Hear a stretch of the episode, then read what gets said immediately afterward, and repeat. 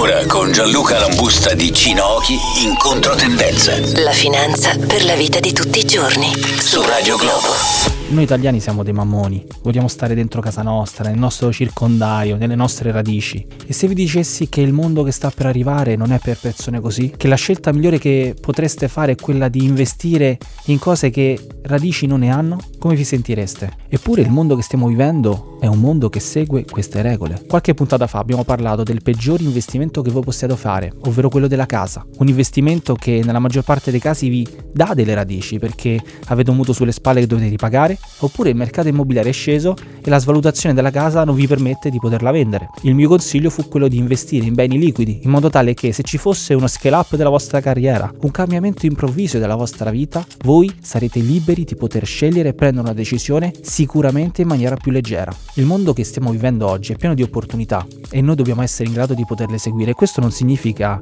non avere degli affetti, ma non avere delle radici che ci permettano quindi di muoverci secondo quella che è l'opportunità che ci si presenterà domani. Non è semplice come concetto questo perché ci insegnano che casa, famiglia, lavoro fisso sono i tre cardini su cui fondare la nostra vita. Eppure quando andiamo a leggere i libri, quando ci ispiriamo a delle persone di successo, vediamo sempre personaggi che hanno mollato tutto, che hanno stravolto la loro vita e che sicuramente non hanno scelto un compromesso. Quando lo vediamo su una pellicola sono degli strafighi, quando invece dobbiamo farlo noi, è là, là iniziano i problemi.